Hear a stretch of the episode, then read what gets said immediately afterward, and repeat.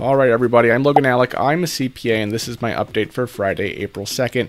As I mentioned previously this week, Social Security recipients and other recipients of federal benefits who do not file a tax return should have their stimulus payments by next Wednesday, insofar as your stimulus payment is being electronically delivered direct express, direct deposit etc. Uh, somewhere around that day of next Wednesday, at least. Depending on your bank, you might even see a little earlier than that. Uh, be sure to check the Get My Payment tool today and over the weekend because the IRS said it would be updating that this weekend for y'all. At this point, the main group that we're waiting for is recipients of Veterans Affairs benefits. The IRS still hasn't released a payment date for them, so hopefully we'll get some information next week. But I don't have an update on uh, Veterans Affairs benefits today. Um, now, if you're still eligible for a payment and you still haven't received a your payment yet, and you don't fall into one of those groups I mentioned, leave a note in the comments. Let us know your circumstances, what you're seeing from the Get My Payment tool. Maybe there will be others in the same situation. I know this is a slow process. It's really frustrating uh, when you should be seeing that money in your account and it's not showing up for some reason or another. Uh, but everyone who is eligible should be receiving a payment at some point, even if it takes a little longer for some than others or a little bit longer than expected. All right, let's get into the news. Uh, first thing I want to mention is some some sad news pertaining to the Capitol. Uh, there was a lockdown at the Capitol today after someone infiltrated the premises. They reportedly ran their car uh, into a security barricade, came out with a knife. Um, officers shot and killed the suspect. Unfortunately, one Capitol police officer uh, passed away as a result of this. Um, another officer was injured as well. Um, so the Capitol itself is under lockdown. Neither house is in session right now, so there's no there is no threat to to lawmakers or anything like that. But I just wanted to highlight this piece of Capitol news before getting into the usual policy updates. All right, now let's talk about infrastructure.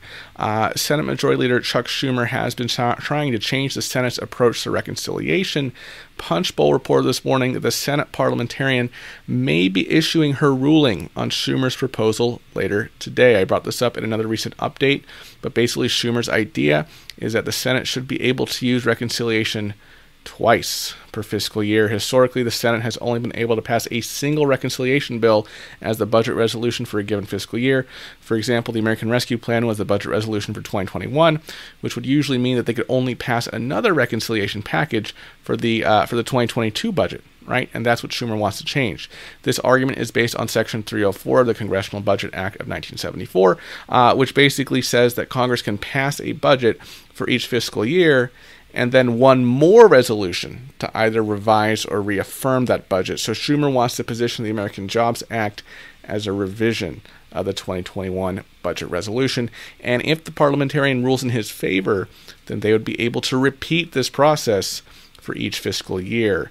Let's say they apply the American Jobs Plan Act, uh, the Biden infrastructure part of the Biden infrastructure plan to 2021 instead of 2022, then they can make the American Families Plan, the other half of Biden uh, infrastructure plan, uh, the first reconciliation bill for 2022 and then follow that up with another piece of legislation later on. I know this is a bit technical, but the point is that Democrats know how difficult difficult it will be to get 60 votes and overcome the filibuster on almost any important piece of legislation right now. So they know reconciliation will be crucial for advancing their agenda over the next two four years at least. Um, again, the parliamentarian hasn't made a ruling yet. Punchbowl is saying that it could come as early as today, uh, but I'll have that information for you as soon as it comes out. One question Democrats are going to face over the next few months is whether their proposal is really necessary with the economy already recovering. The Bureau of Labor Statistics released some promising figures earlier today through the monthly employment situation summary. They found that total non farm payroll went up by 916,000 with overall unemployment falling slightly from 6.2% to 6% even, uh, which is still much higher than it was before the whole COVID situation. It was as low as 2.5% in February's last year. Uh, unemployment has been steadily decreasing, of course, since it peaked at just under 15% last April. The biggest gains came in leisure and hospitality, with more states opening back up. That industry is still underemployed by nearly 20% compared to where it was before the pandemic. But again, we've seen a lot of progress since last spring. So, again, the obstacle for Democrats is going to be justifying trillions of dollars in new spending in an economy that's slowly growing back to normal on its own. The Biden administration has already been positioning this as something that will take us beyond that. They've talked a lot about economic gains going to the rich, corporations not paying enough in taxes, uh, our government failing to build infrastructure and provide uh, for seniors, uh, underserved communities, etc. And it will be interesting to see how people respond to that and whether they can get the entire Democratic caucus on board with what would likely be the most expensive legislation in American history if you take the Americans Jobs Plan and the American Families Plan together. Before I sign off, I just want to bring up one last story. The CDC released new travel guidelines today. This is just one more step toward removing some of these restrictions and getting back to normal life, or at least the new normal. Of course, the CDC still recommends delaying any international travel until you are fully vaccinated, but once you have the vaccination, you should be able to start thinking about those plans. Here's what they say for people who are fully vaccinated. First, you should continue to follow the CDC's recommendations for traveling safely and get tested three to five days after travel. Second, you do not need to get tested before leaving the United States unless your destination requires it. Third, you do not need to self quarantine after arriving in the United States. One thing I would want to emphasize here is that you will probably need to set up a COVID test while you're out of the country.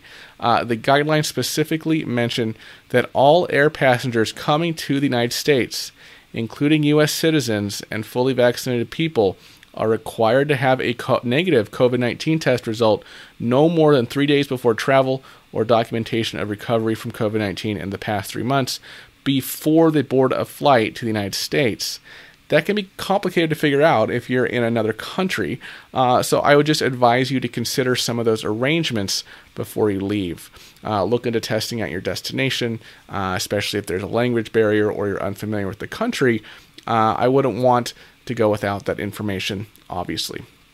But again, it's great that travel is starting to become more and more of a possibility, at least to some other countries. Uh, I would encourage everyone watching this, uh, you know, to get vaccinated as soon as possible, and I'll bring you any further updates to the CDC guidelines. All right, everybody, that's all I have for you today.